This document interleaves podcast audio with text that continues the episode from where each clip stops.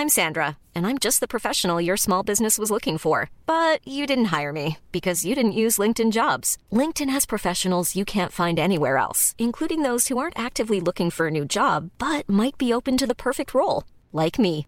In a given month, over 70% of LinkedIn users don't visit other leading job sites. So if you're not looking on LinkedIn, you'll miss out on great candidates like Sandra. Start hiring professionals like a professional. Post your free job on linkedin.com/people today. Burrow is a furniture company known for timeless design and thoughtful construction and free shipping, and that extends to their outdoor collection. Their outdoor furniture is built to withstand the elements, featuring rust-proof stainless steel hardware, weather-ready teak, and quick-dry foam cushions. For Memorial Day, get 15% off your Burrow purchase at burrow.com slash ACAST and up to 25% off outdoor. That's up to 25% off outdoor furniture at burrow.com slash ACAST. Hey, Dave. Yeah, Randy. Since we founded Bombus, we've always said our socks, underwear, and T-shirts are super soft. Any new ideas? Maybe sublimely soft. Or disgustingly cozy? Wait, what? I got it. Bombus. Absurdly comfortable essentials for yourself And for those facing homelessness. because one purchased equals one donated. Wow, did we just write an ad? Yes. Bombas. Big comfort for everyone. Go to bombas.com slash ACAST and use code ACAST for 20% off your first purchase.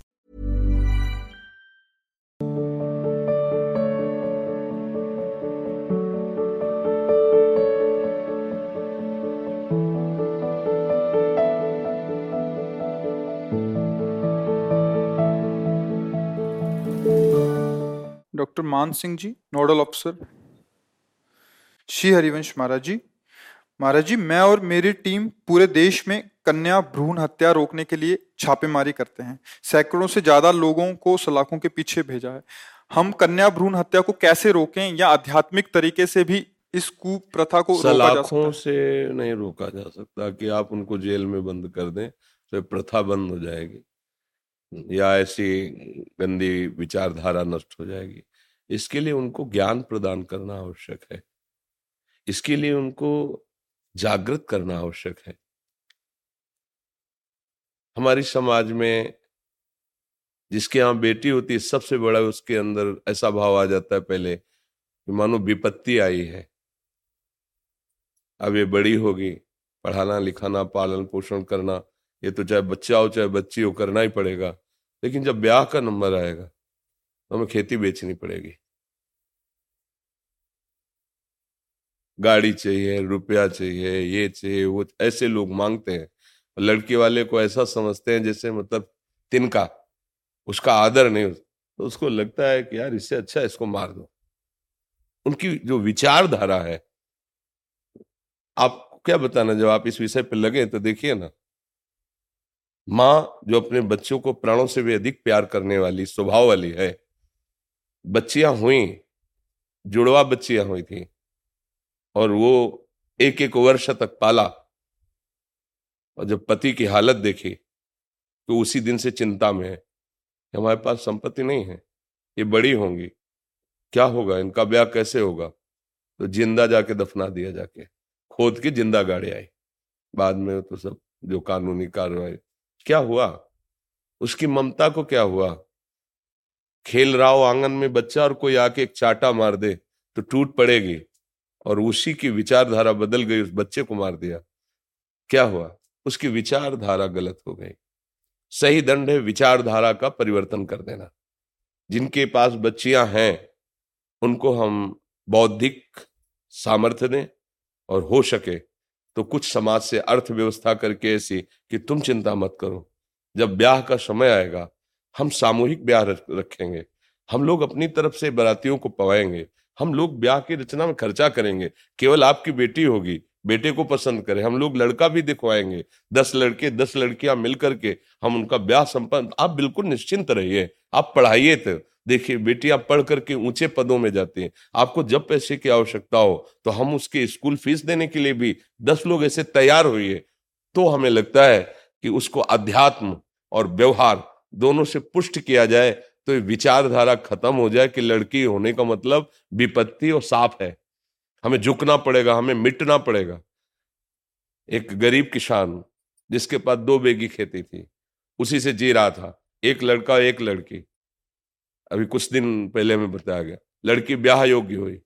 अब लड़की सुख में जाए इसलिए उसने बेचारे ने पूरी खेती बेच दी। अब लड़का क्या करेगा?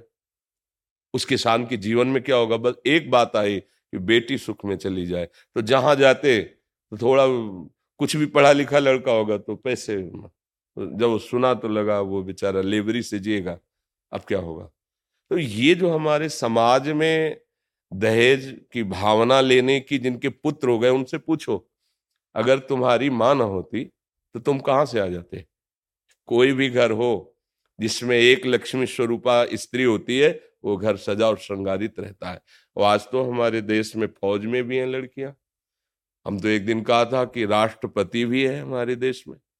राष्ट्रपति नहीं, सबसे बड़ा पद हमारे भारत का इसी देवी को प्राप्त है, स्त्री शरीर को प्राप्त है। पढ़े लिखे हैं, जिन घरों में जाएँगे उनको उदंडता नहीं, सुशीलता, सौम्यता हमें शिक्षा देनी है। शिक्षा अध्यात्म की और व्यवहार की दोनों, तभी से रोका जा सकता है। हम कई बार कहते हैं, शराबी को मत पीटो, शराबी को बंदी मत बनाओ। उसको बैठाल कर समझाओ कि शराब तुम्हारे तुम्हारे परिवार के लिए, दोनों के लिए हानिकारक। जिन पैसों से शराब पीते हो, उन पैसों से वो सामान लेके जाओगे घर वाले खुशी हो जाएँगे। तुम्हारा स्वास्थ्य खराब होता है, तुम्हारी इज़्ज़त खराब होती है घर वाले तुम्हारे परेशान होते हैं। अगर वो शराब छोड़ दे तो अच्छा आदमी बन जाएगा। मुझे लगता है कि अगर इसीलिए शरीर रोगी होने पर भी, कष्ट होने पर भी हम प्रयास जो श्री जी करवा रहे हैं कि आप लोग समझो, हमारी शास्त्र की बात को समझो, हमारी भावना को समझो। सन्यास लेने पर आदेश दिया जाता है कि पिता प्रणाम करेगा साष्टांग सन्यासी को, लेकिन माता को सन्यासी साष्टांग प्रणाम करेगा। जो माता बनती है जाकर, इतना बड़ा आदर होता है जिसका, जिसे के लिए महाप्रभु चैतन्य देव कह रहे हैं कि अपनी त्वचा की यदि मैं जूती बनाकर माँ आपके चरणों में पहनाऊं तो भी मैं उऋण नहीं हो सकता आपसे। वही बेटी आगे चलकर किसी माँ माँ बनेगी, किसी भारतीय जवान को पैदा करेगी, किसी किसान को, किसी भक्त को, किसी व्यापारी को, जिससे हमारा देश समृद्धशाली बनेगा। अगर तुम मूल ही नष्ट कर दोगे तो तुम कहाँ से आगे पीढ़ी बढ़ा पाओगे? यही समझ में नहीं आता कि पैसा ही सब कुछ होता है क्या? अगर सुशील, सज्जन और सहयोग देने वाली बालिका है तो हमारे लिए वही धन है। स्वीकार करना चाहिए। हमारी समाज को जागरूकता की आवश्यकता है। जो पीछे उदाहरण दिया जाता है कि हम दहेज दिए, कोई भी पिता अपनी पुत्री को जब दे रहा है तो उसके मन में आता है ना कि मैं क्या क्या दे दूँ, पर अपनी सामर्थ्य के अनुसार देता है। तो जो पीछे दहेज दिया गया है, वो शाम, वो राजा है।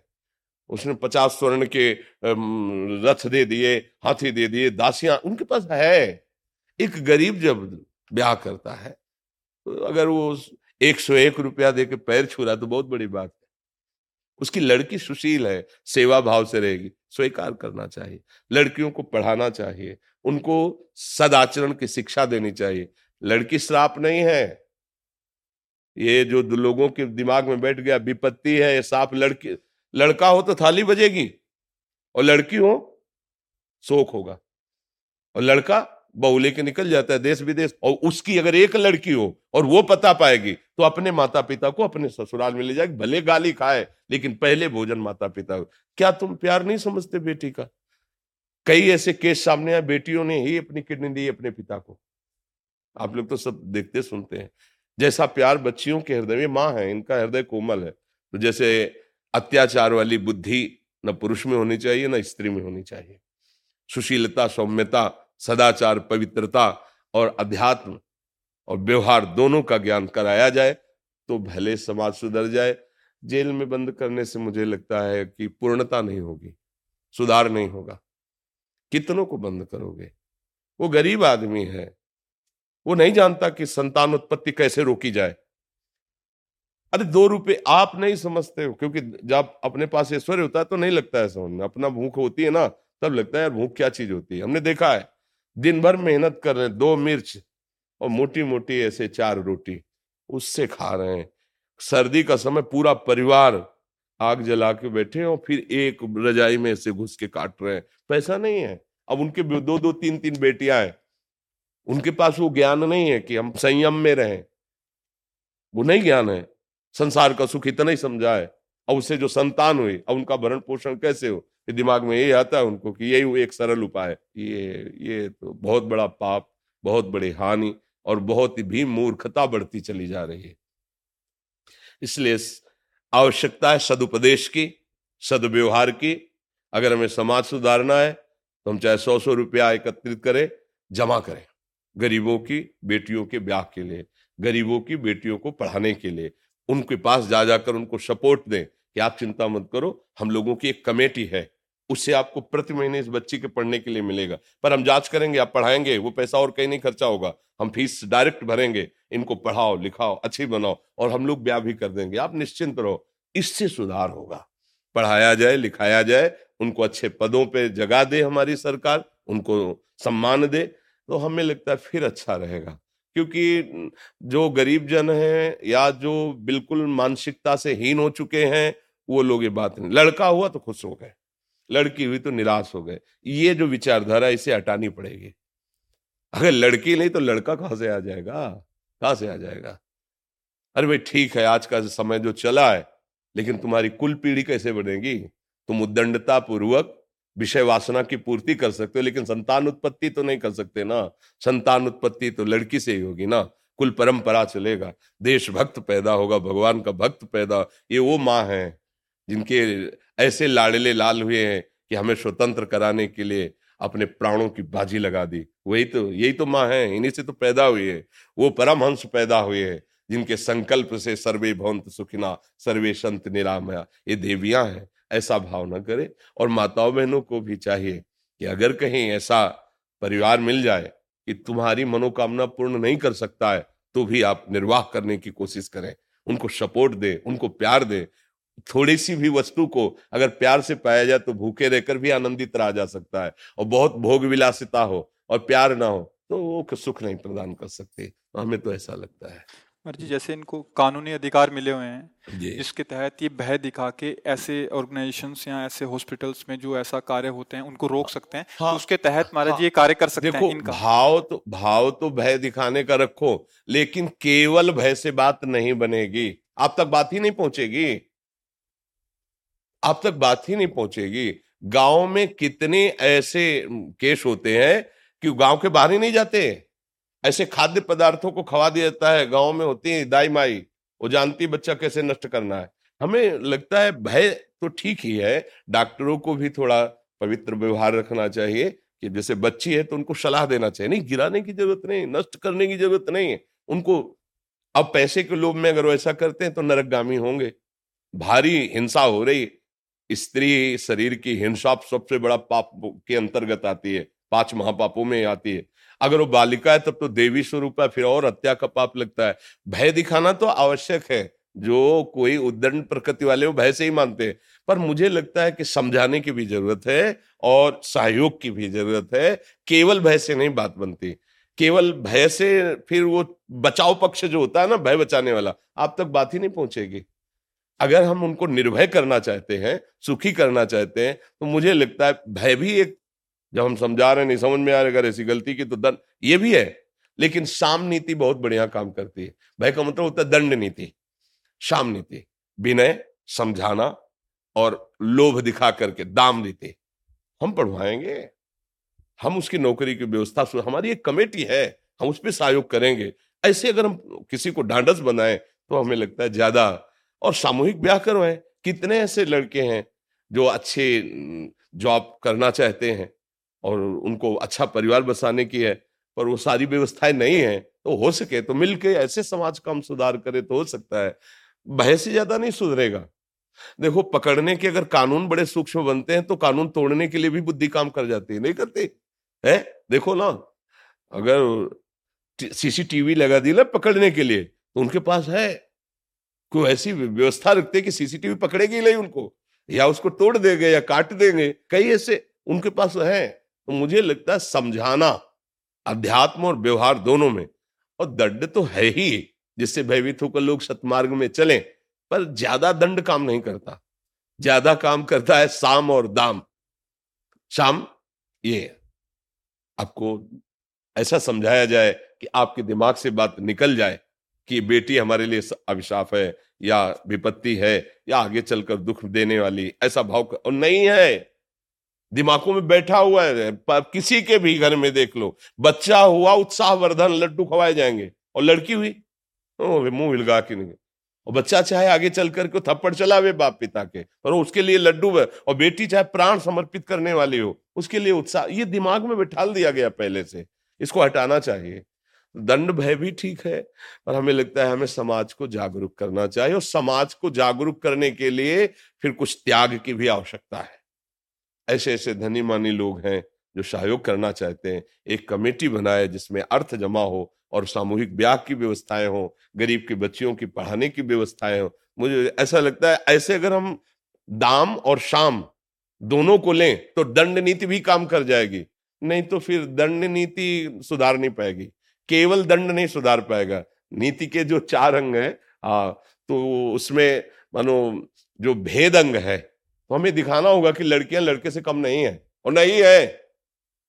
देखो ना आजकल अगर बॉर्डर पर लड़के लगे हुए तो लड़कियाँ भी लगी हुई बराबर कदम पे कदम। ऐसा नहीं है कि हमारे किसी बात में कमज़ोर हो। वो अपने स्वरूप में आ जाए तो सही कहते अपने स्वरूप में आ जाए तो भगवान की अंश और दैवी शक्ति स्वरूप है वो किसी से कम नहीं है। पर दोनों कहीं ना कहीं अपने मार्ग से फिसल रहे हैं। अगर दोनों सही ढंग से चले ना तो हमारे देश के दीपक है जिसे प्रकाशित होता है, देख। ये नौ युवक, नौ समाज, आगे चलकर कोई नेता बनेगा, कोई महात्मा बनेगा, कोई किसान बनेगा, कोई व्यापारी बने, इसी से तो हमारा देश समृद्धशाली बनेगा अच्छा बनेगा। तो मुझे लगता है दंड भी ठीक है, पर केवल दंड ही नहीं।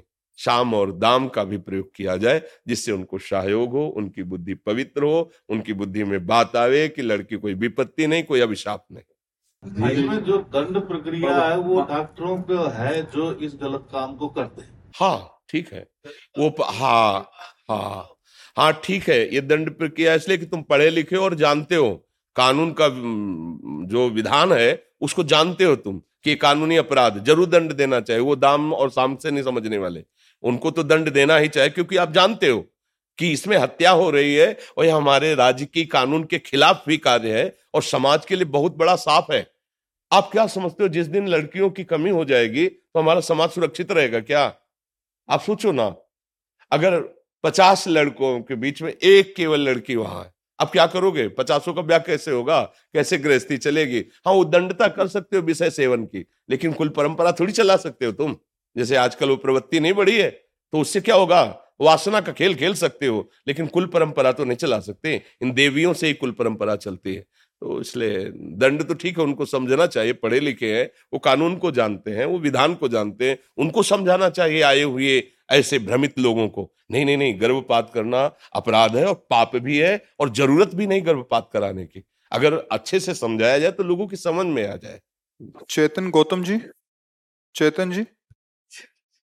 परम आदरणीय महाराज जी कोटि कोटि प्रणाम। महाराज जी अगर कोई व्यक्ति खूब दान पुण्य व धार्मिक गतिविधियों में प्रवृत्त हो लेकिन उसके मूल स्वभाव में कोई परिवर्तन ना हो उससे लोगों को पीड़ा होती हो तो उसके उसका कोई लाभ है या नहीं। अहंकार की धरा से हो रहा है इसलिए परिवर्तन नहीं हो रहा। अगर परहित की भावना से तो परिवर्तन तत्काल शुरू हो जाएगा क्योंकि जो दान पुण्य का भाव है वो अहम से हो रहा है। इसलिए जैसे अंधा बटे पड़ा चबा जाए, एक अंधा किसी दुकानदार के पास गया, बोले, कोई काम दे दो। तो बोले, तुम्हें दिखाई नहीं देता, क्या कर सकते हो? मूंज बटो, मूंज की रस्सी होती है। मूंज बटो, मूंज दे दिया और बटना शुरू किया, भैंस का पड़ा के पीछे खड़ा हो गया। मूंज चबाने में वो कुशल है, वो जैसे वो सरकाता जाता, वो चबाता जाता। तो वो पड़ा चबाता रहा। शाम तक बटा, और जब किया तो जितना हाथ में था, उतना ही था। तो बोले, क्या वो बोले, अंधा बटे और पड़ा चबाए। कहावत नहीं होती? अहंकारी का सारा पुण्य ऐसे नष्ट हो जाता है अंधा बटे पड़ा चबाए इसलिए परिवर्तन नहीं होता। पुण्य कैसे किए जाते हैं? तो दियम वस्तु गोविंदम तुभ्यमेव समर्पय। हे भगवान, आपने जो वस्तु दी है, और इस रूप में, पाने वाले के रूप में भी आप आए हो, आपको समर्पित है। मेरा तेरा तुझको अर्पण, क्या लागे मेरा? इस भाव से परिवर्तन शुरू हो जाएगा, पूरे जीवन में परिवर्तन आ जाएगा। और जब ये अहंकार करके किया जा तो वो अंधा बटे पड़ा चबा है वो काम में नहीं आ पाता है। समझ पा रहे हैं आप? जी महाराज जी समाज का जनरल जो पोजिशन मैं देख पा रहा हूँ ये उसके लोगों का स्वभाव परिवर्तन नहीं होता वैसे वो दान पुण्य वाले बनते हैं हम करते हैं। देखो एक चीज़ एक चीज़ और होती है दिखावे के लिए करना वीडियो बनवाने के लिए और वाहवाही के लिए वो परिवर्तन नहीं करता है वो दिखावा होता है। कि अगर परिवर्तन करना है तो कोई भूखा बैठा हो, चुपचाप पवाया हो, कोई न जाने। भाई जी से हनुमान प्रसाद पोदार जी के पास जब कोई धनी मानी जैसे आते जाते रहते तो कहते सेवा बताओ। तो बोलते अच्छा पाँच सौ कम्बल ले आना और रात्रि के ग्यारह से दो के बीच में हमारे साथ चलना। तो आप कार में भाई जी को बैठाल के ले जाते और दूर खड़ा कर देते गाड़ी और रोडों में जो सो रहे हैं, चुपचाप ऐसे कंबल ऐसे उड़वा के पूरी रात में सैकड़ों पाँच सौ कंबल ऐसे बांट आए। और जब उनको आनंद मिला तो जाने कि कम्बल उड़े पर किसने उड़ाया ये पता नहीं। ऐसे ऐसे हृदय का परिवर्तन होता है। सही दान वो है, गाँव की कहावत में कहते हैं कि दाया हाथ दे बाया ना जान पावे। नहीं कहते गाँव में? वो पुण्य वही लगता है। यहाँ दाया बाया की क्या बात है यार तो लाखों लोग वाह वाह करें। कभी कभी हम सम्मान पत्र भी सम्मान के लिए त्याग देते हैं। वाह यार, सम्मान पत्र त्याग।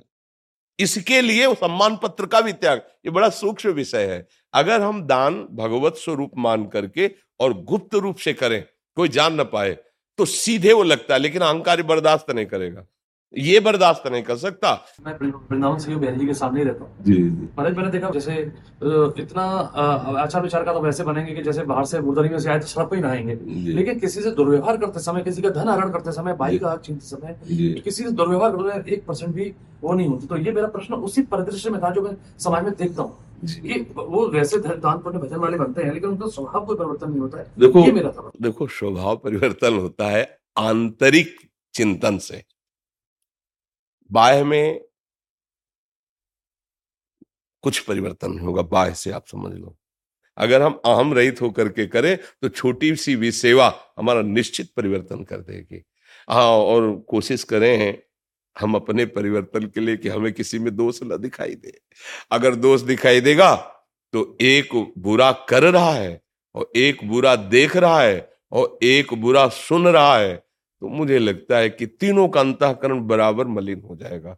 तो हमको उनकी निंदा भी नहीं करनी और अपने आप को बचाना है और अपने समीप जो आ जाए, उसे सही मार्ग समझाना है। है नहीं? हाँ इसी से मंगल होगा। आपके अंदर भगवान श्री कृष्ण के उस विशेष अंश को मैं बार बार प्रणाम मैं प्रणाम करता हूँ बार बार तो आज मैं विशेष अंश को आप आपको मैंने प्रत्यक्ष पहली बार देखा है तो श्री कृष्ण के विशेष अंश का। ये आप ब्रजवासियों की जूठन है और कुछ नहीं है। ब्रजवासियों की टूक मांग मांग के खाए तो वही श्री कृष्ण के अंश हैं ब्रजवासी। उन्हीं का अंदर विशेष अंश भगवान ने कहा जिसके अंदर विशेष कुछ दिखे वो मेरा अंश दिया हुआ जानना। हाँ भगवान ने विभूति जब विभूतियों का वर्णन करते हाँ, राधा राधा नाम जप करो और प्रभु से प्रार्थना करो। वो कृपा करेंगे क्योंकि सबसे बड़े प्रभु हैं। वो जब कृपा करेंगे तो हमारे को ज्ञान मिल जाएगा। अहंकार किस बात का? अच्छा हमें बताओ किस बात का अहंकार? ऐसी क्या है जो तुमने रचना रची जिसका अहंकार किया जा सके? विचार करो। देखो, ये शरीर भगवान ने बनाया। हमारी चाहत के अनुसार नहीं बना है। कर्म के अनुसार भगवान ने इसकी रचना रच दी। भगवान ने तो बनाया ना। बोले ऐसे एक ऐसे बनाया तो भैया ऐसे ही ज़िंदगी भर रहोगे। अगर कोई तुमसे पूछे कि ऐसे क्यों रहते हो, बोले, भगवान ने बनाया है। मतलब आप भी मानते हैं कि शरीर भगवान ने बनाया है। अच्छा मन बुद्धि, बहुत ज्ञान, विज्ञान से संपन्न होती बोले, मूर्ख क्यों है? भगवान ने इसको वैसे ही कर दिया है। मतलब बुद्धि भी भगवान के द्वारा दी हुई, शरीर भी भगवान के द्वारा दिया हुआ है, और आप अरबपति, खरबपति के घर जन्मते। आप यहाँ क्यों जन्मे? मान लो किसी, बोले, भगवान ने जन्म दिया ऐसे घर में। कर्म के अनुसार दिया ना। मतलब हम जब विचार करते हैं तो सब में कहीं हम नहीं हैं। हमको जो कुछ मिला है, वो हमारे कर्म के परिणाम से भगवान ने दिया है। अब हमको केवल बात ध्यान देनी कर्म पर। तो यदि हम कोई किसी वस्तु का दान कर रहे हैं तो भगवान ने जो हमें दी हुई है, वही वस्तु सामने, उसमें भी भगवान है, उनको हम दे रहे हैं। ये भगवान बड़ी कृपा कर रहे हैं कि हमारे द्वारा अच्छा कार्य करवाना शुरू करवा दिया। अब अच्छे कार्य जो हो रहे हैं, उसमें अहंकार नहीं करना। भगवान करवा रहे हैं मेरे अंदर से। अहंकार लायक तो मुझे कुछ समझे में नहीं आता कि किस पर अहंकार करे। अभी बुद्धि ठीक है, दो मिनट बाद गंदी हो जाएगी। गंदी बात सोचवाने लगेगी। ये सब क्या है? इसका मतलब मैं कहीं नहीं हूँ। इसमें मेरे कर्मों का जो हिसाब किताब है, वो कहीं से पास हो रहा है।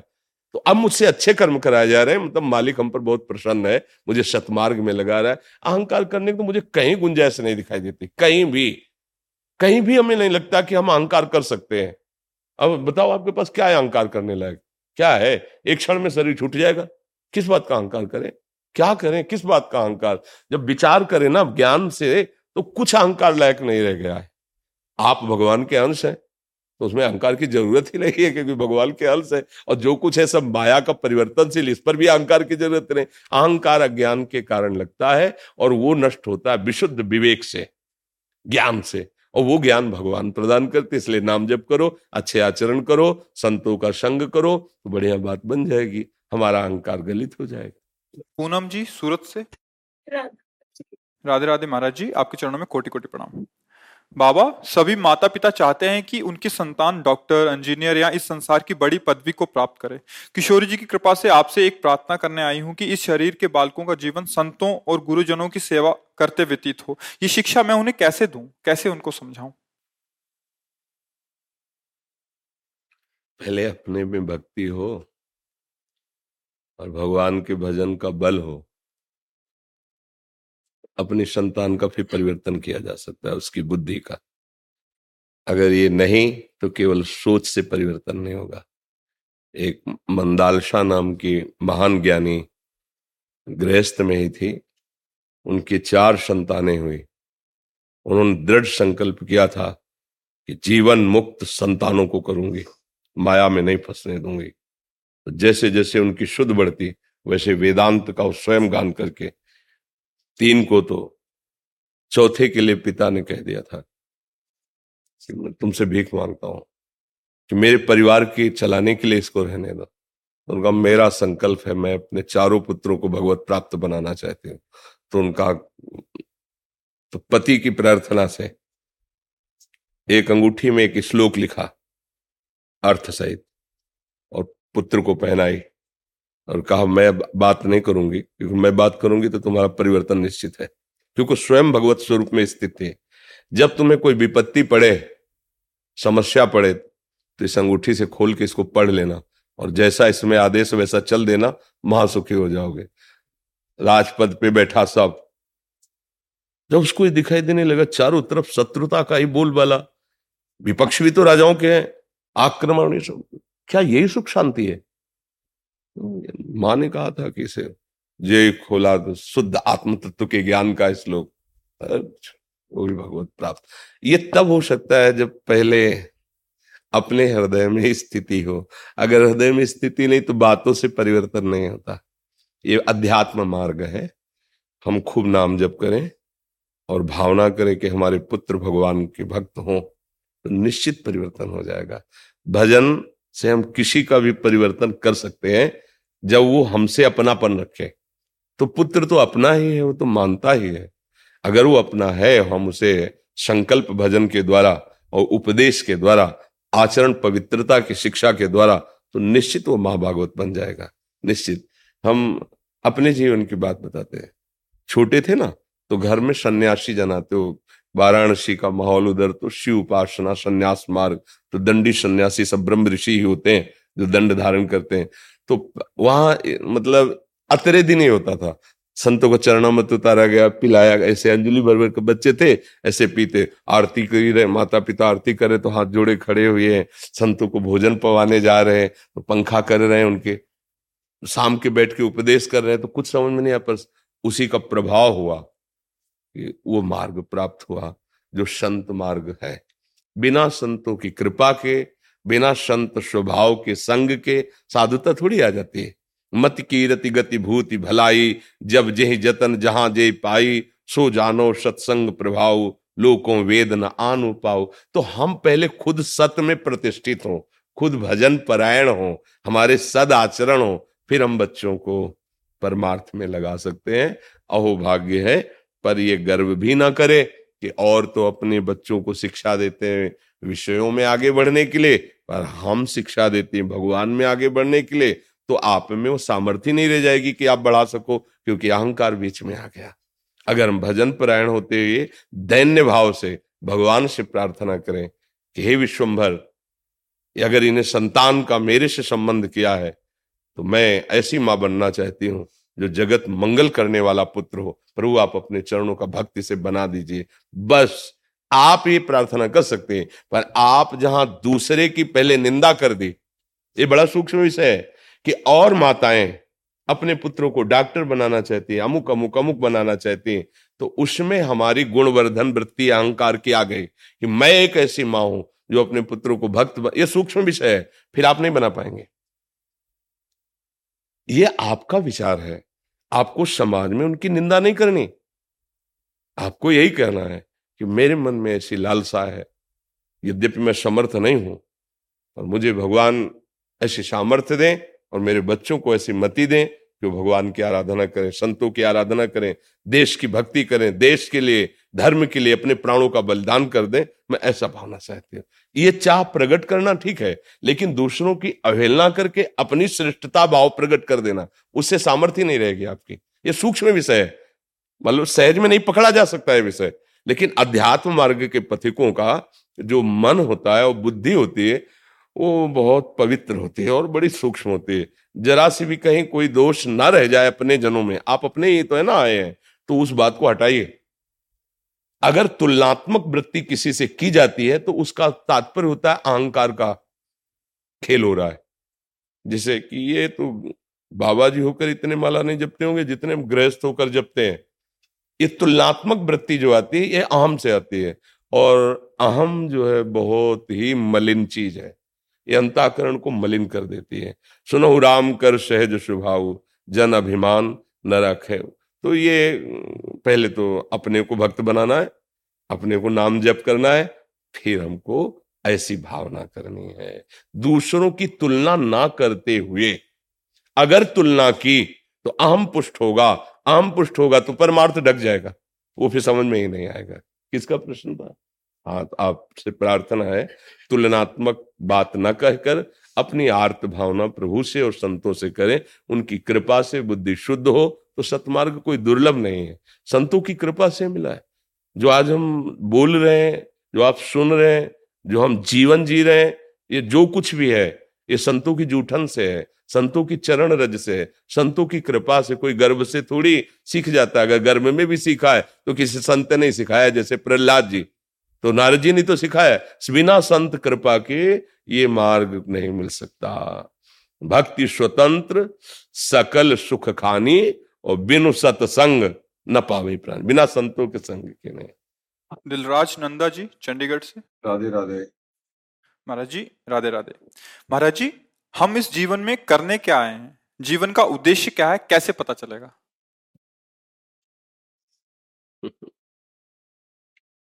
अभी तो हालत खराब है कैसे? अभी उधर से आए एकदम।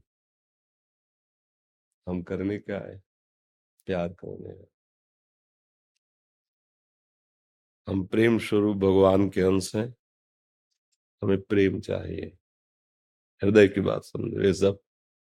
अगर संसार के पद, धन सब एक तरफ़ रखा जाए, हृदय से देखो अगर कोई प्यार करने वाला ना हो तो हृदय में लगता है कि जीवन अधूरा है। नहीं लगता? हमें कह Burrow's furniture is built for the way you live. From ensuring easy assembly and disassembly to honoring highly requested new colors for their award-winning seating, they always have their customers in mind. Their modular seating is made out of durable materials to last and grow with you. And with Burrow, you always get fast, free shipping. Get up to 60% off during Burrow's Memorial Day sale at burrow.com slash ACAST. That's burrow.com slash ACAST. burrow.com slash ACAST. I'm Sandra, and I'm just the professional your small business was looking for. But you didn't hire me because you didn't use LinkedIn jobs. LinkedIn has professionals you can't find anywhere else, including those who aren't actively looking for a new job, but might be open to the perfect role, like me. In a given month, over 70% of LinkedIn users don't visit other leading job sites. So if you're not looking on LinkedIn, you'll miss out on great candidates like Sandra. Start hiring professionals like a professional. Post your free job on linkedin.com/people today. ऐसा साथी चाहते हैं जो सदैव हमारे पास हो और हमारे मन की करे, हमारे मन की जाने वो हमें बहुत प्यार करे। वो केवल प्रभु है। क्योंकि अगर यहाँ किसी से प्यार करे तो वो अपने मन की करवाना चाहता है। सामने, जिससे हम भी प्यार करें। लेकिन हमारे मन की कोई करे। वो तो पूर्ण काम होगा, वही कर सकता है, जो पूर्ण है। अपूर्ण तो हमसे चाहेगा, वो हमें प्यार क्या करेगा? वो हमसे अपने सुख की चाह रखेगा तो हमसे प्यार क्या करेगा? हमारे हृदय में एक मांग है कि, प्रेम की, वो हम जान नहीं पाते। हम जो धन चाहते हैं, उससे शरीर से प्रेम करते इसलिए धन चाहते हैं। हमें अच्छा खाने को मिले अच्छा पहनने को मिले अच्छा देखने को मिले अच्छा धन की मात्रा हम धन से प्यार नहीं करते। शरीर से प्यार करते हैं, इसलिए मुझे धन प्यारा लगता है। शरीर से प्यार करते इसलिए सम्मान प्यारा लगता है। लेकिन शरीर कोई प्यार की वस्तु है? विचार करके देखो, ये कोई प्यार की वस्तु है? ये तो छूट जाएगा, आज नहीं तो कल छूट जाएगा। और ये घृणित है, अंदर सब मल मूत्र भरे हुए। हैं हम शरीरों के प्यार में फंस गए। धोखा हो गया हमारे साथ। हमारे मन और इंद्रियों ने धोखा दे दिया। एक राजमहल में काम करने वाली जाती थी तो राजमहल में जो काम करेगी वो तो तो उसका लड़का था। वो राजमहल में जाती थी इसलिए उसके लिए रोक टोक नहीं था। तो एक दिन उसने छज्जे पे राजकुमारी अपने बाल सुखा रही थी, उसकी दृष्टि पड़ी। अब राजकुमारी का सौंदर्य, उसकी पोशाक, उसका मन आशक्त हो गया देख के ही। पर सोचा मैं उसका पुत्र हूँ जो इस घर में पोछा लगाती, काम करती, भला राजकुमारी मुझसे क्या प्यार करेगी? पर अब मैंने ऐसा रूप नहीं देखा, अब मैं जी नहीं सकता। घर वापस हुआ, खाना पीना बंद कर दिया। कई दिन जब भोजन नहीं, उदासी तो उसकी माँ ने पूछा, तुम क्या चाहते हो? कौन सी ऐसी बात है? अगर कोई पीड़ा है तो मैं राज महल में सेवा करती इसलिए राज वैद्यों को बुला सकती हूँ। महाराज मेरी प्रार्थना सुनेंगे क्योंकि मैं उनकी सेविका हूँ। क्या चाहिए तुझे? क्यों ऐसा करता है? तो उनका तुम माँ हो इसलिए बता रहा हूँ, पर तुम भी नहीं दे सकती। मैं जब आप काम को जा रही थी तो मैं महल गया, राजकुमारी को देखा, मेरा मन आशक्त हो गया। अब मैं उसके बिना जी नहीं सकता और उसको किसी भी तरह प्राप्त नहीं कर सकता।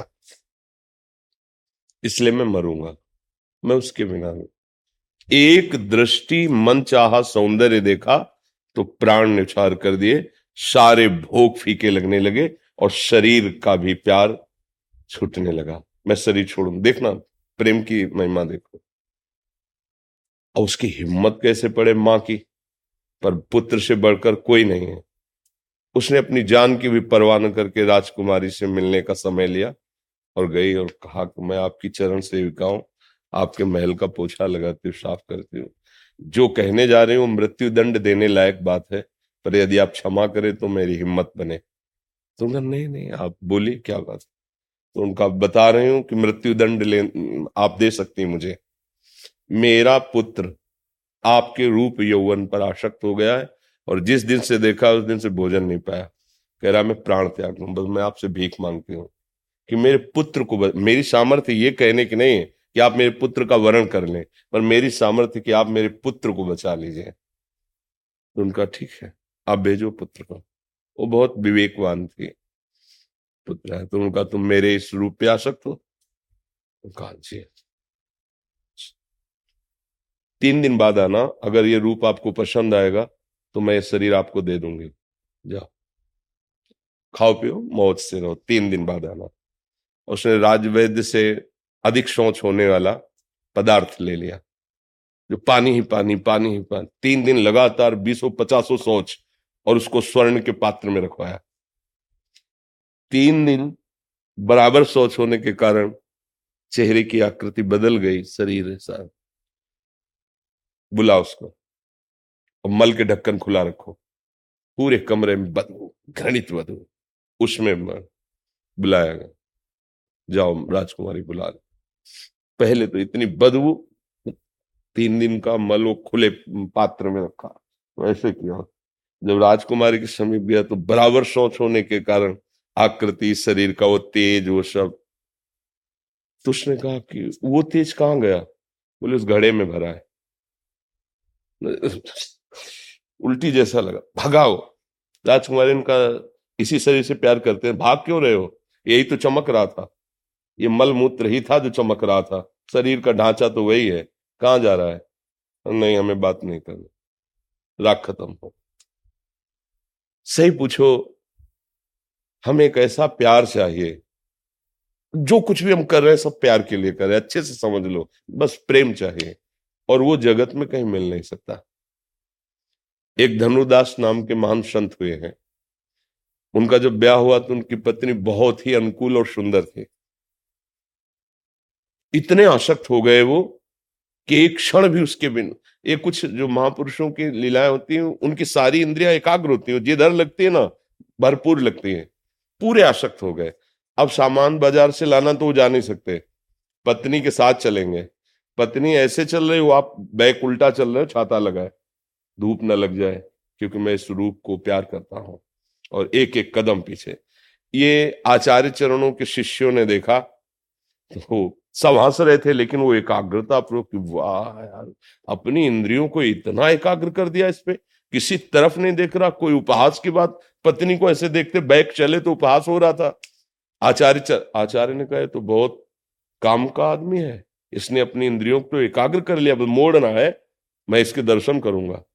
आचार्य चरण गए नज़दीक। कहा भाई, मेरी तरफ़ तो देख ले, उधर ही देखता रहेगा। बोले, जी नहीं सकता इसके देखे बिना। आसक्ति होती। तो उनका क्यों, इतना आसक्त क्यों हो? बोले, ऐसा रूप है, ऐसा गुण है, ऐसा प्यार है कि मैं नहीं अलग हो सकता। बोले, अगर इससे बढ़ के तो बोले, हो ही नहीं सकता। क्योंकि प्रेमी जिससे प्यार करता है, उसकी नज़र में उससे बढ़कर कोई नहीं होता है। तो ऐसे प्यार में जैसे चपत नहीं लगाते थे कहता है, हो ही नहीं जे ही स्पर्श किया और संकल्प किया ते सामने ठाकुर ललित त्रिभंगी, मदन मोहन, जे ही रूप वो दर्शन छाता छूट गया। पत्नी विस्मृत हो गई और वो महान संत से धनुर्दास जी नाम के हुए। दोबारा देखा भी नहीं पत्नी को, क्योंकि असली रूप का दर्शन और असली प्रेम का दर्शन हुआ, सब छूट गया।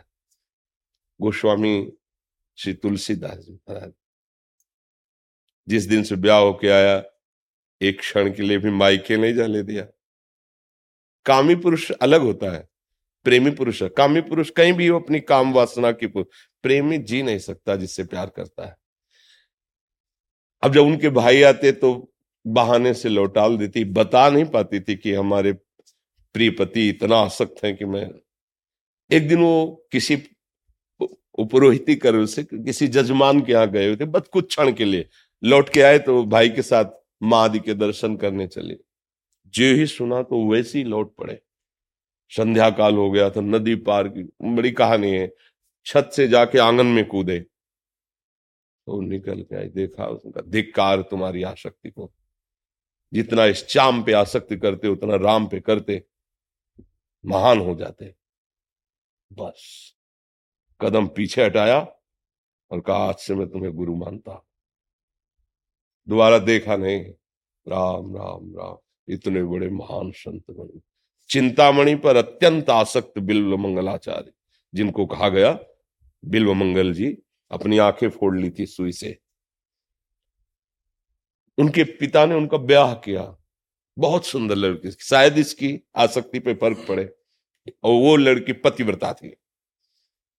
एक बार भी उन्होंने बात भी नहीं की और उसकी सारी जेवर लेकर चिंतामणि को सब संपत्ति इसी शोक में माता पिता मर गए। अब चिंतामणि तो वैश्या धन नहीं धक्का मार के बाहर निकाल दिया। आज ही अपनी पत्नी के पास गए रो के कहा मुझे बचा लो। अगर मुझे धन नहीं मिलेगा तो वो मेरी तरफ़ देखेगी नहीं अगर देखेगी नहीं तो मैं जीऊँगा नहीं। आज अपनी पत्नी से देख पत्नी ने कहा हमारे पास तो एक सुहाग का वो होता है माला क्या कहते हैं उसको? मंगल सूत्र। वही आप ले लो। कम से कम आपको देख लेगी, आपको सुख मिल जाएगा। कहानी पूरी बड़ी है। उसने कहा कहाँ से लाए? उसने कहा, अपनी पत्नी से। फिर क्या लाओगे? फिर कुछ नहीं मिले। निर्मम, जब तू अपनी पत्नी का ब्याही हुई का, उसका नहीं हुआ, जो इतना प्यार करती है कि तेरे लिए मंगल सूत्र तू मेरा क्या तो उनके पास आदमी तो धक्का मार के निकाल दिया। अब अब कोई रास्ता नहीं। जिसका कोई रास्ता नहीं होता, उसे भगवान के भक्त मिल जाते संत जन। उनको भगवान का परिचय मिला कृष्ण चंद्र जी का। तो जैसे जलते हुए आग में किसी को गंगा की धारा मिल जाए, नाम जब भगवत चिंतन, शांति मिली। वो जो वियोग चिंतामणि का था, वो आशक्ति जो थी, उसका मोड़ हुआ प्रभु की तरफ़। एक ही वर्ष हुए थे। मन में आया कि मैं विचरण करूँ, एक आश्रम में न रहूँ। तो वो विचरण कर रहे थे, आगे जा रहे थे तो गाँव बाहर मंदिर था, सरोवर था तो वहाँ देवी पूजन के लिए माताएँ बहनें आती हैं। तो एक नौ बधु जा रही थी पूजने, बिल्कुल हु बहु चिंतामणि जैसी। और फिर वो आशक्ति जागृत हो गई। बहुत मन को समझाया, बस वो पीछे लग गए। वो पूजन की वापस हो करके गई, जब घर में गई तो ये दरवाजे तक गए। उसका पति बहुत सुलझा हुआ व्यक्तित्व वाला स्वभाव का था। अपने पति से कहा, ये कोई नीच आदमी है, चिन्ह तो वैष्णव धारण किए, पर गलत दृष्टि से हमें देख रहा पीछे लगा चला रहा है, दरवाजे पे आया है। हम है, धैर्य रखो। नज़दीक गए, कैसे आगमन हुआ आपका? थप्पड़ भी मार सकता था। तो उन कहा, आप कौन है? बोले, जो अंदर गई, उनके हम पति हैं। बोले, मुझे बचा लो। मैं आसक्त चित्त हूँ। मैं एक बार भर नेत्र देखना चाहता हूँ। वो मेरी चिंतामणि जैसी ही है। उनका, ठीक? है आप हमारे अतिथि हुए हैं, हम आपकी सेवा। पत्नी से कहा, उसने कहा, प्रभु, कुछ गलत बोले हम है ना तो चिंता बैठो। आराम से उसे, उसकी भावना है ना, दर्शन का आराम से दर्शन। हिम्मत उसकी आई, पत्नी गई। फिर उसको जलन हुई, अरे, नेत्र तूने मार दिया मुझे। वहाँ से ठोकर खाया था, प्रभु की शरण में गया। अब प्रभु से फिर तूने हटा दिया। ये अभी दिखाई देगी, फिर छुप जाएगी, फिर क्या करूँगा? हम्म। उनका मेरी एक बात मानो। दो सुइया में दे सकते हो। तो अवश्य अभी लाते तो घर है। और कहा है नेत्रो। संसार से ठुकराया हुआ भगवान की शरण में गया, और तूने फिर मुझे भगवान से विमुख कर दिया, सच्चे प्यार से। अब तुझे रखूँगा नहीं जय श्री कृष्ण। दोनों नेत्र फोड़ लिए। अब जो जन्म से अंधे होते हैं, उनका अभ्यास होता है चलने का। और ये तो अभी अभी आग फोड़ी है। घर में चीख मच गई। कहा, नहीं, किसी का अपराध नहीं। ये मैं अपने नेत्रों का अपराध मानता हूँ। चल पड़े। लोगों से पूछा, किधर वृंदावन है मुझे? वृंदावन का रास्ता बता दीजिए। अब पूर्वाभ्यास है नहीं। तो एक अंधा कुआँ था रास्ते में, उसमें गिर गए। जे गिर गए। अब कृष्ण की सेवा कौन? हा, कृष्ण। तो आवाज़ आई, बाबा, हाथ दो। तो सोचा इतना बड़ा हाथ किसका हो सकता है? वो तो अजान बाबू भगवान। के ऊपर एक सेकेंड में इतना सुकोमल, इतना सौरभ, इतना भगवान छुड़ाए, समझ गए तो उनका बाह छुड़ाए जात हो, निबल जान के मोहे। और हृदय से जब जाओगे तो सबल सराहो तो है वो महान आचार्य बने, बिल्व मंगलाचार्य, श्री कृष्ण प्रेम की मूर्ति। हमारा मन प्रेम चाहता है, सच्ची मानो। पर वो जगह जगह धोखे खाकर फिर भी संसार में ही उसकी पूर्ति करना चाहता है, ये गलत बात हो गई प्रेम बपू, प्रभु से यदि हमारा प्रेम हो जाए, प्रभु भाव से प्रेम हो जाए तो सर्वमंगल हो जाए। हमारा लक्ष्य है, हमारा कोई एक ऐसा हो, जो अविनाशी हो और मुझे बहुत प्यार करता हो और कभी मुझे दुख न मिले, वो केवल मेरे प्रभु ही है। दूसरा नहीं। इसीलिए शास्त्रीय भाषा में कहा गया है, साधन धाम मोक्ष कर द्वारा पाई न जे परलोक समारा संस्कृत में कहा गया, दुर्लभो मानुषो देहो, देहे नाम क्षण भंगुरा, तत्रापि दुर्लभम मन्ने वैकुंठ प्रिय दर्शनम। ये जीवन भगवान और भगवान के प्रेम करने वाले महाभागवतों के दर्शन के लिए मिला है। हमारा जीवन धर्मयुक्त हो और भगवत प्राप्ति हो, अर्थात मैं भगवत प्रेमी बन जाऊँ। रसखान जी बालकों से बहुत प्रेम करते थे। उनका अलग अलग रुचि होती है। गलत भावना से नहीं, स्वभाव होता है एक। रुचि होती है, एक आस, किसी को पक्षियों से प्यार होता है, किसी को पशुओं से प्यार होता है। जब संत जन उन्हें मिले तो उन्होंने कहा, अगर बालक ही देखना चाहते हो तो ब्रज में आओ ना। नंद का छोरा है उसको एक बार देख लो, देखना मिट जाएगा। उन्होंने ऐसा कुछ नहीं माना कि कोई भगवान की बात कर रहे हैं। तो वो प्यार करते थे बालकों से। वो, और ठाकुर जी भी बड़े लीला बिहारी, मुनि मन ध्यान धरत नहीं पावत। और वो इस लक्ष्य से क्या है कि नंद के छोरा को देखेंगे। तो देखा, करधनी बांधे हुए, छोटा सा ऐसे पीताम्बर और ऊपर झगुलिया पहने हुए, और बंसी लुट गए। तो वो कहते मत जाना मत जाना ब्रज की गलियों में मत जाना एक ऐसा चोर खड़ा है जो तुम्हारे चित्त को चुरा लेगा, कहीं का नहीं रखेगा। अर्थात असली जब प्यार मिला रसकान जी को, बिक गए भगवान पर और कृतकृत हो गए। केवट को जब भगवान के चरण पखारने को मिले तो कह रहा आप कछुनाथ न चाहिए। हमें ये ये प्राप्त करने के लिए मनुष्य जन्म मिला सही सोचो, सही ढंग से। अभी आनंद से बैठ के तुम जो कुछ भी करना चाहते हो, जो कुछ भी पाना चाहते हो, वो सुख के लिए ना। देख लो आप, जो भी जो भी जो भी सुख के लिए ना, क्या जो जो तुम सोच रहे हो वो किसी के पास नहीं है क्या? होगा। क्या वो सुखी है? वो कुछ और चाह कर रहा है। अर्थात अभी सुख का ठिकाना किसी को नहीं मिला। सुख का ठिकाना है सुख सिंधु भगवान।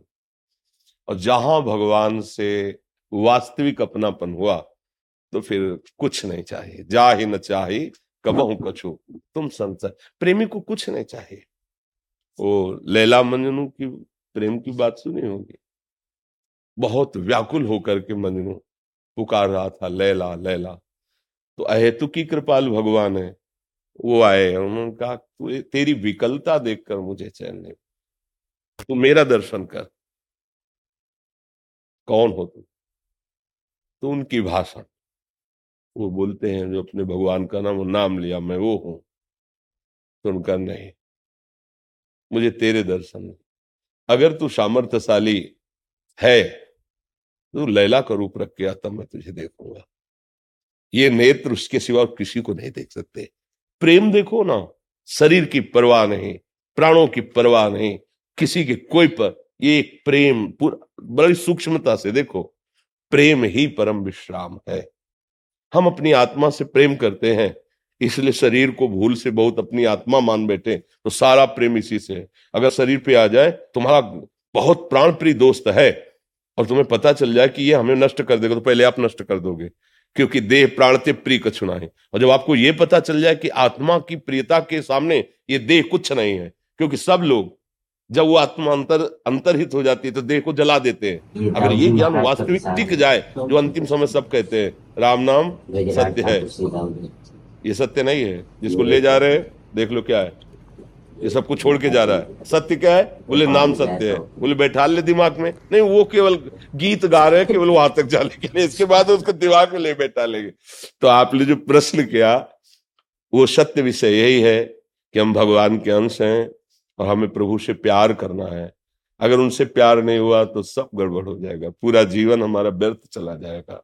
वही जब तक सबके अंदर है तो हम किसी से भी प्यार करते हैं तो होती उन्हीं की आकर्षण वृत्ति पर हम जान नहीं पाते और नाम अलग दे देते हैं रूप अलग देते हैं। ये मेरी प्रिय पत्नी है मेरा प्रिय पुत्र है पर होता वही है। और जब वो अंतर ध्यान हो जाए तो रख लो भला प्रिय पुत्र और प्रिय पत्नी को। अर्थात सबका प्यार का केंद्र भगवान है और इस जन्म में मुझे भगवान से प्रेम हो जाए। यही बड़ी बात है। ये भगवत प्रेमी महात्माओं के संग से ही होता। औरों से प्यार करोगे कितना भी नज़दीक रहोगे दूर रहेंगे।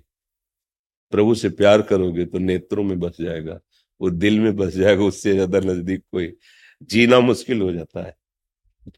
लोग कहते भगवान कहाँ है? प्रमाण है क्या? अरे, कहते कि, अरे, वो सब तुम अभी जानते पे उससे प्यार करके देखो, फट जाएगा, हृदय फट जाएगा। एक प्राण कह यदि करोड़ प्राण हो ना तो ऐसा लगेगा कि फूल अर्पित कर। अभी मतलब प्रेम को समझा नहीं है और प्रेमास्पद प्रभु को समझा नहीं। वो कहीं दूर कितना भी प्यार कर लो तो भी वो दूर है। लेकिन वो प्रीतम जिससे हम प्यार करने की बात करें वो आँखों में समा जाता है, दिल में समा जाता है। सही पूछो तो प्यार करने वाला ही नहीं रहता, वही वो रहता है। है? कान भय, प्राण में, प्राण भय, कान में। ही में न जान पड़े कान है। मुझे ऐसा लगता है कि एकांत हो और चिल्ला चिल्ला कर उसको पुकार पुकार के रो उसके सुख में निमग्न हो उसे कोई बाहरी छवि की थोड़ी ज़रूरत है। पी मूर्ति नयनन बसे। वो बस जाता है, नेत्रों में बस जाता है, हृदय में बस जाता है। और यही प्राप्त करना जीवन का परम लाभ। पर वो माया ऐसे बावरा बनाए हुए ना, कि ये सब नाटक लगता है, ये सब सत्य लगता है। भगवान कृपा करे और मन थोड़ा प्रभु की तरफ़ लगे, तभी बात समझ में आए। बहुत देर से भगवान नाम से तो सारी ज़िंदगी से जुड़े हुए हैं। पर मेरे पास काश वो शब्द होते आपको बताने के लिए। मेरे पास वो शब्द पैदा ही नहीं हो सकते कभी। कि मैं कैसे बताऊँ कि हमारे लिए श्री जी क्या हैं श्री कृष्ण क्या हैं? भगवान हमारे लिए क्या है वो मैं शब्दों में कभी बयान वो कोई कर ही नहीं सकता। नहीं अनिर्वचनीय इसलिए शब्द ही नहीं है ना। वो तो अनिर्वचनीय। बस वो सारी ज़िंदगी हमने अपने इसी चीज़ में लगा दी है। मेरे को पहले मैं सोचता था कि कभी कोई घर में ऐसे होगा, कोई खुशी होगी तो मैं ऐसे करूँगा, वैसे पार्टी करूँगा, वैसे करूँगा। अब ऐसा लगता है कि घर में कोई खुशी आएगी तो हम कीर्तन रखवाएँगे। ये ये कृपा है आनंद पूर्वक श्री जय जय।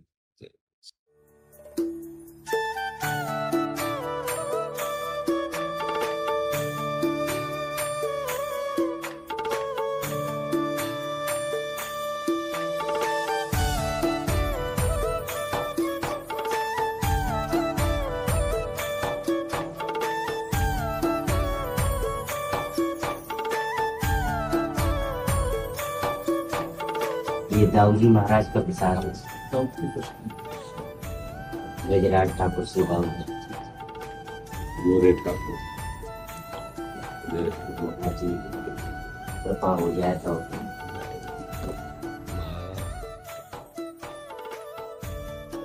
भाई हाँ थोड़ा अतरे दिन डायलिसिस होता है इसलिए शरीर की असमर्थता के कारण। तो कई बार दाऊ जी के पार्षद आकर के ज़ोर दिए कि बाबा तुम्हें आना है। तो हमारे तो ठाकुर हैं हम तो दर्शन करने आए। और अब इतना होने के बाद ऐसा शरीर पीड़ित हो जाता है कि उसे पढ़ाए रखते हैं तो दूसरे दिन के लिए फिर सामर्थ्य आ जाती है। ऐसे चल रहा है। सुनो ग्यारह सौ रुपया तो ठाकुर जी को भोग लगाए हैं गुरु जी की आज्ञा हुई थी। तो उन्होंने कहा था बाबा से आप लिया जी जी। और ठाकुर जी की सेवा में सहयोग राशि आप जो भी अदा करना चाहें। हमारे, देखो, हमारा किसी से मांगते नहीं। जो हमारे पास स्वाभाविक आ जाता है दो ढाई सौ, तीन सौ संत हैं, उन्हीं के भोग और श्री जी के श्रृंगार न मांगना है, लेना न देना मगन अब जैसे ग्यारह सौ रुपये है इस सहज में जब दाल रोटी श्री जी के द्वारा चल रही तो ग्यारह सौ को भोग दाऊ जी को लगा दीजिए। तो ऐसा है, क्योंकि हम मांगते नहीं, कोई शर्त नहीं किसी भी तरह का कोई वो नहीं कि दान पेटी या पेपर भरवाना या किसी भी तरह की कोई एंट्री में पैसा। हाँ अगर सौ चढ़ा दिए तो जय पाँच सौ दे दिए तो जय और उसी की दाल रोटी आ गई, जो साधक है, वो भोग लगा श्री जी का पा लिए तो हम, जैसे हमसे कोई कहे ना कि इतने लाख ऐसे तो ना मेरी सामर्थ्य है, क्योंकि ना मैं किसी से माँगता हूँ, और ना हम ऐसा करने के लिए प्रोत्साहन किसी को दे सकते हैं। क्योंकि हमारा प्रोत्साहन नाम जप करो, धर्म से चलो, प्रिया प्रीतम के शरण में रहो, प्रभु के शरण में रहो। ये है हमारी सेवा जी जी, जय जय धन्यवाद धन्यवाद धन्यवाद।